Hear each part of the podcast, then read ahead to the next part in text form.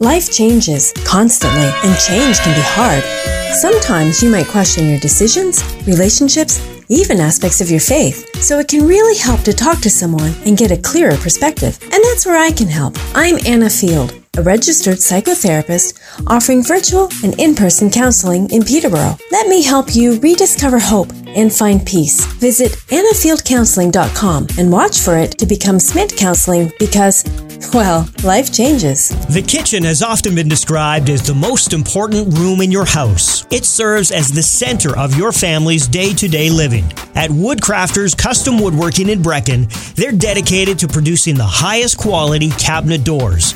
Available in many wood species and profiles like raised panels and MDF substitutes, with their CNC router, each order is measured and sanded to precision.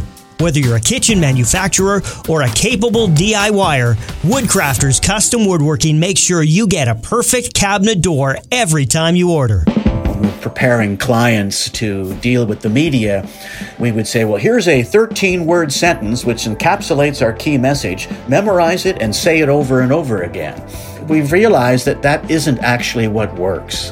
What works is you take the important point you're trying to get across and you wrap it in a story. You have a much better chance of your audience retaining it.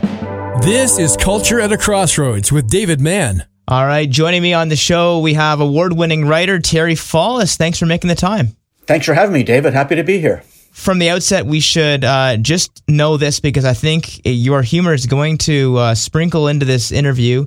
Uh, can you describe it? Like, what are you? Satire, sarcasm, wet, dry?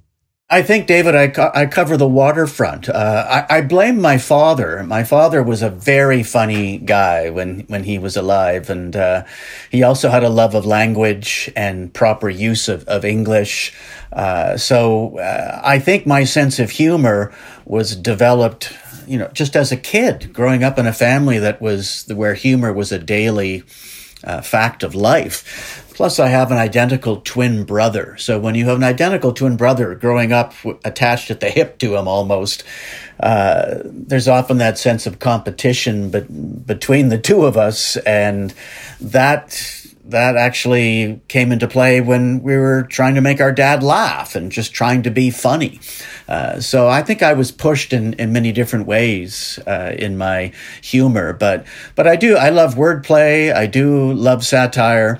Uh, I love that we can use humor as a vehicle for educating and even mobilizing people now and then. It gives humor gives us a different entry point to examining issues that you might not have considered before. You can almost get to the reader by stealth if you're if you're writing a a story and there's some humor in it.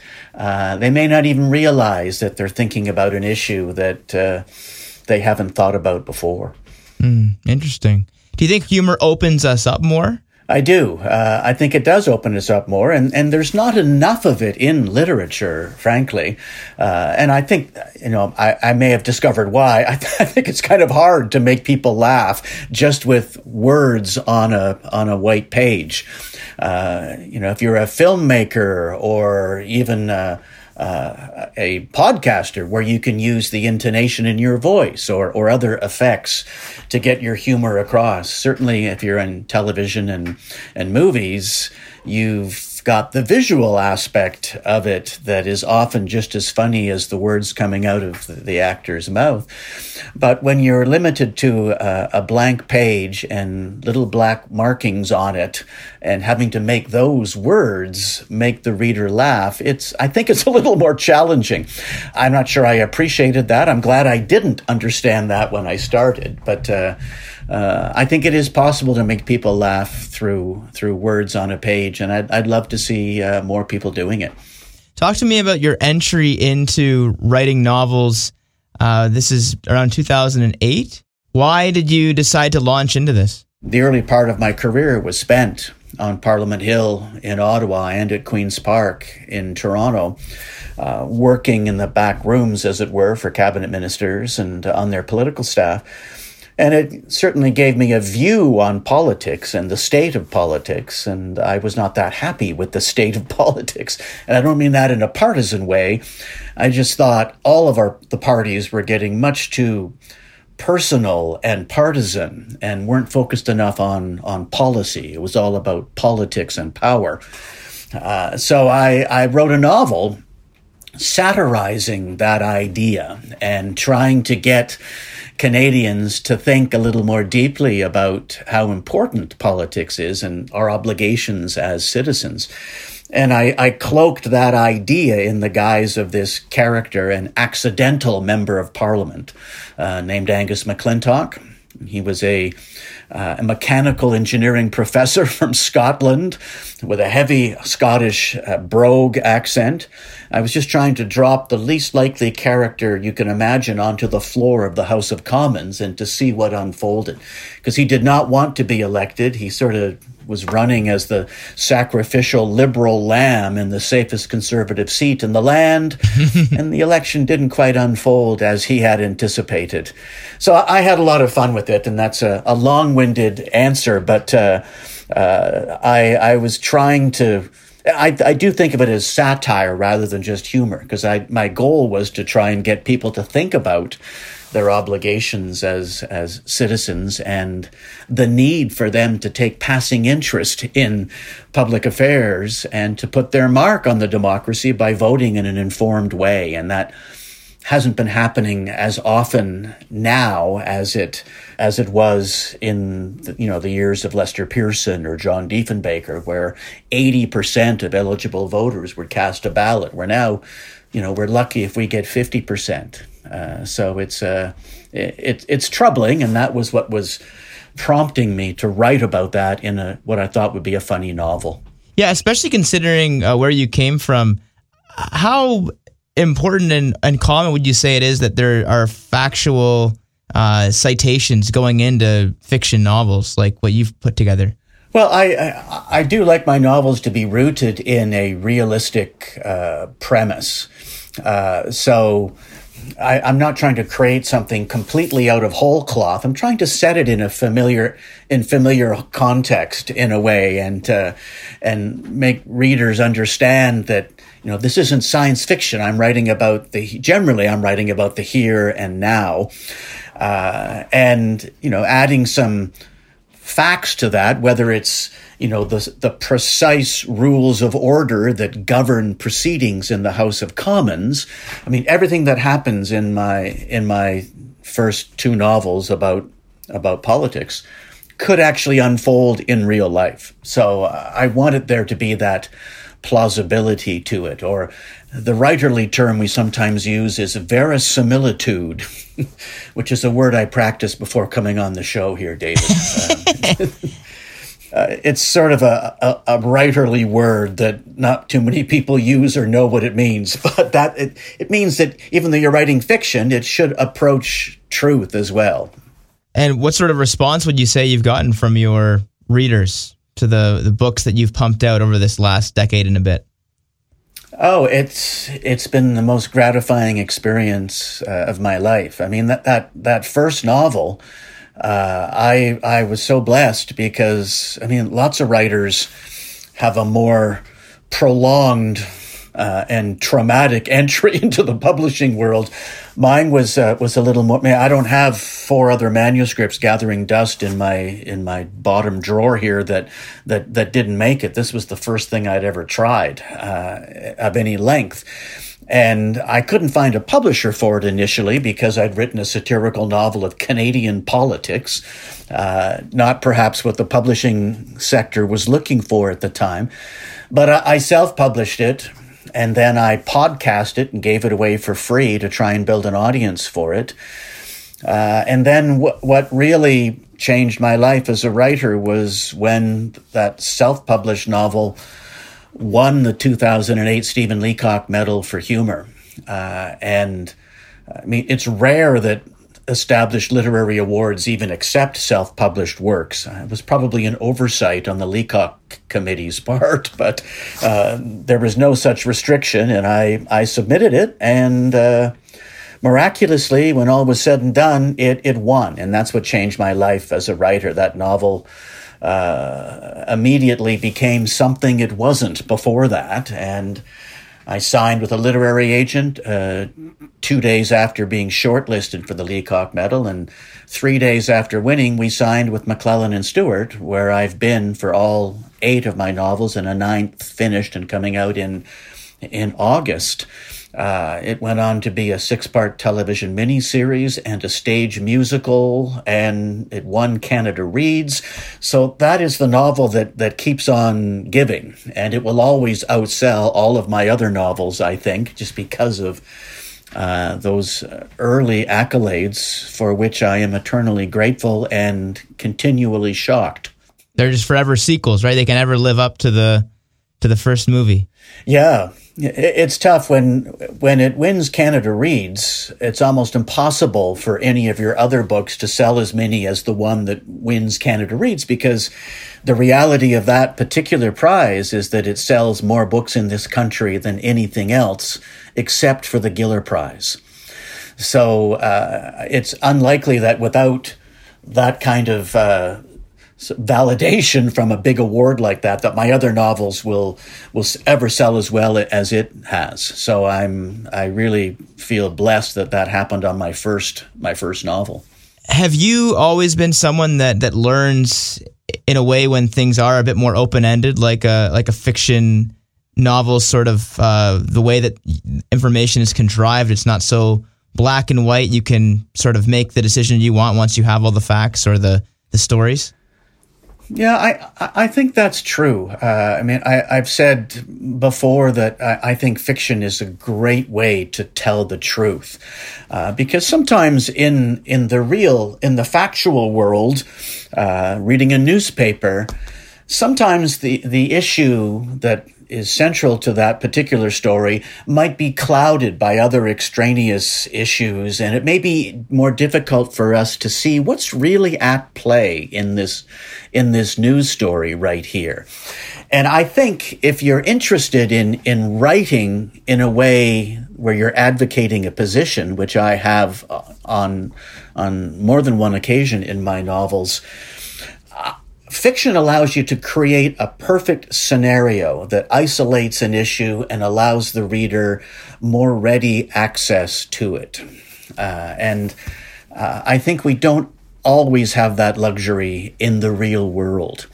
So uh, the question is whether or not the reader can make that transition from believing something in fiction and taking that into their daily lives and deciding to act upon uh, a new understanding of an issue and their particular place on that issue's spectrum. Where where are they on that issue? Uh, so yeah, I, I, I think you're right. Mm. Oh, it'd be really interesting to track that. Yeah, yeah. I mean, the the facts are are are one thing, but sometimes you need you need a story to help mobilize someone to take an interest and maybe to start acting in that interest uh, in in their own lives. Let's talk about the art of storytelling, which is so important for someone like yourself and and really lots of professions. I mean, you would have done this in your in your public affairs and and you would have got a real taste of this in, in your politics. Uh, how have you refined this ability? Uh, what has that process entailed? Well, it's a good question because I think I was simply coming to writing as an avid reader. So I would read the, the stories that I enjoyed uh, were real stories. They had real characters and they had an arc and things happened in, in the novels. I was learning and I was engaged and I was rooting for uh, one or more of the characters.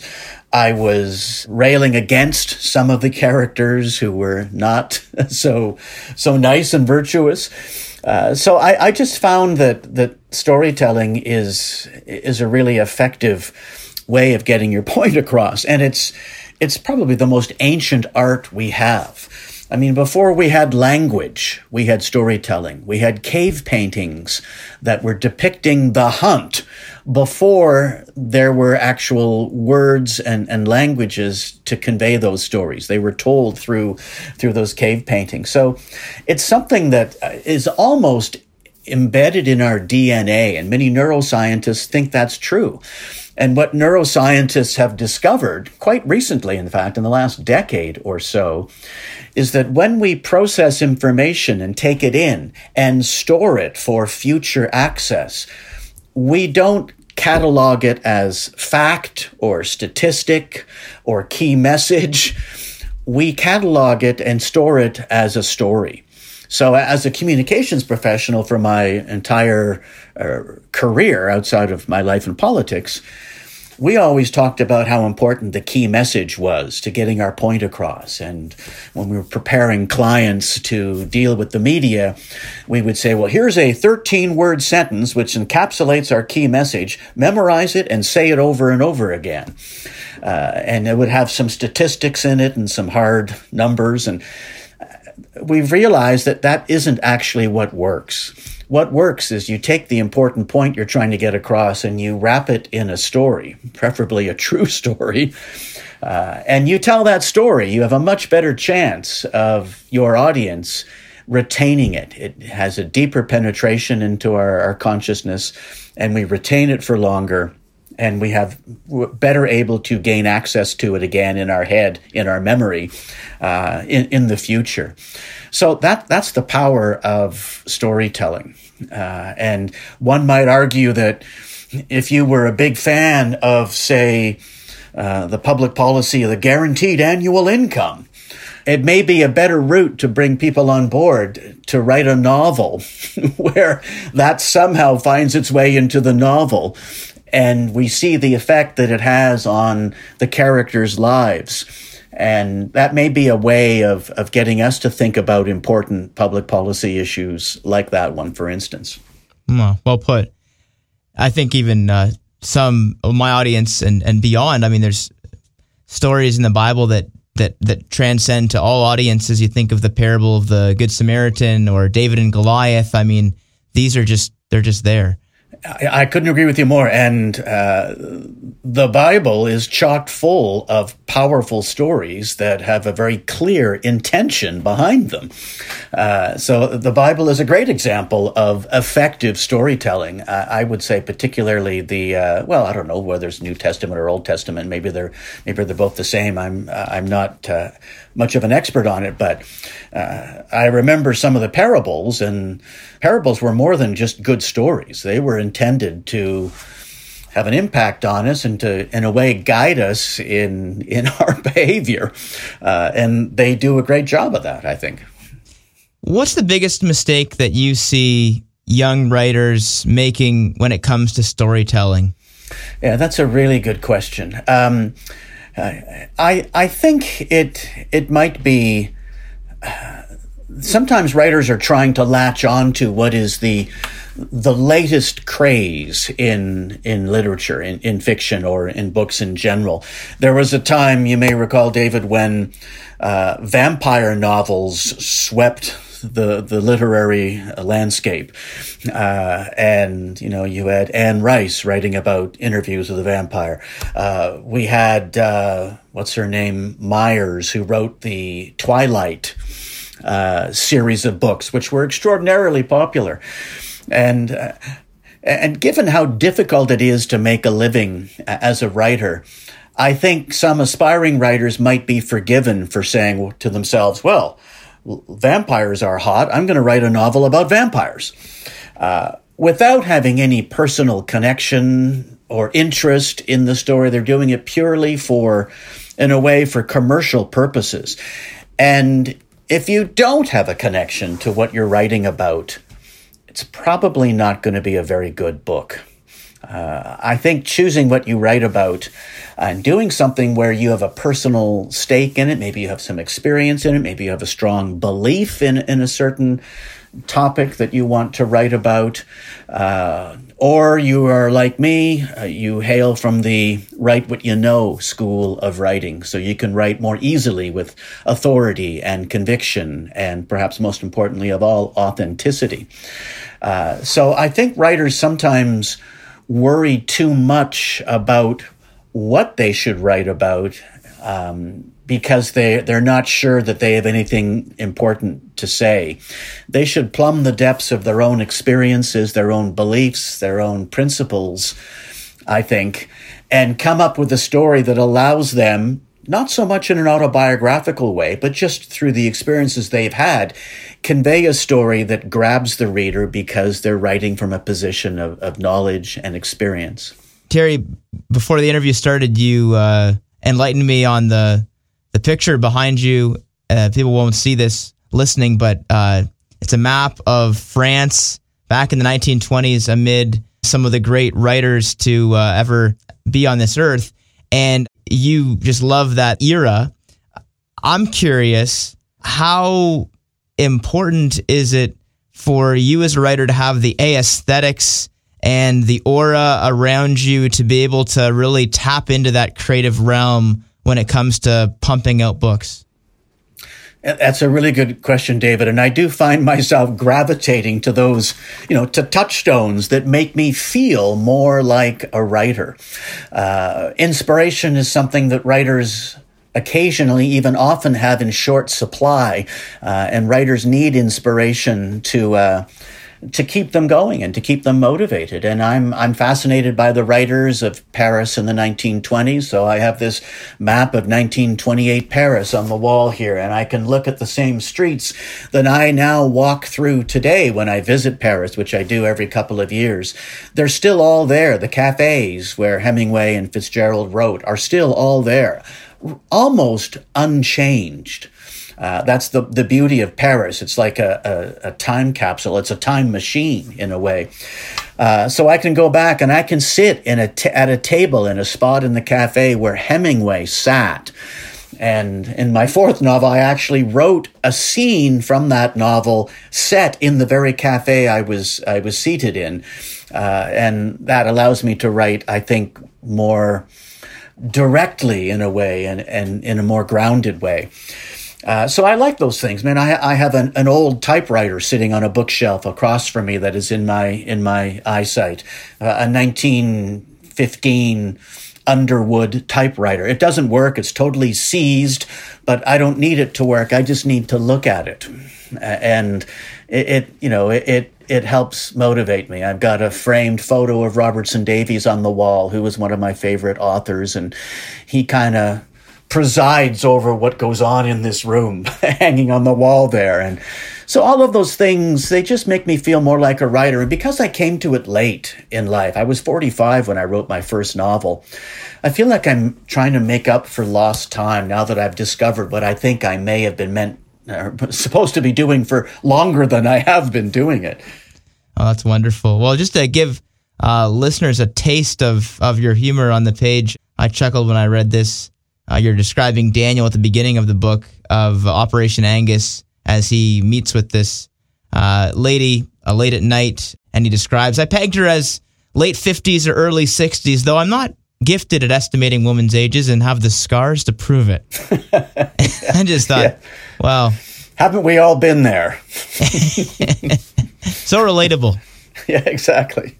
Oh, that, that's a good that's a good word to use. Uh, that's something that writing if you want to sell books, uh, they really do need to be relatable. You need the reader to pick it up and to, if not see themselves in the story, see worlds that they that they know a little bit or can connect to.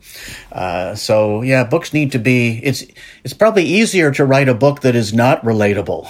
it's tougher to make it relatable, but when you do, it uh, you're bringing readers into your fold, as it were. Mm, yeah, I think uh, a lot of sacred texts when they bring up stories too, it's it's really trying to conjure empathy for the reader in the same way. That's exactly right. Yep. Well, this has been a fascinating conversation, Terry. I appreciate you uh, dialoguing with me and, and sharing your gift to us in Canada and beyond. Uh, make sure to pick up a copy of Operation Angus and uh, also look forward to a new season coming out this summer. Thank you so much.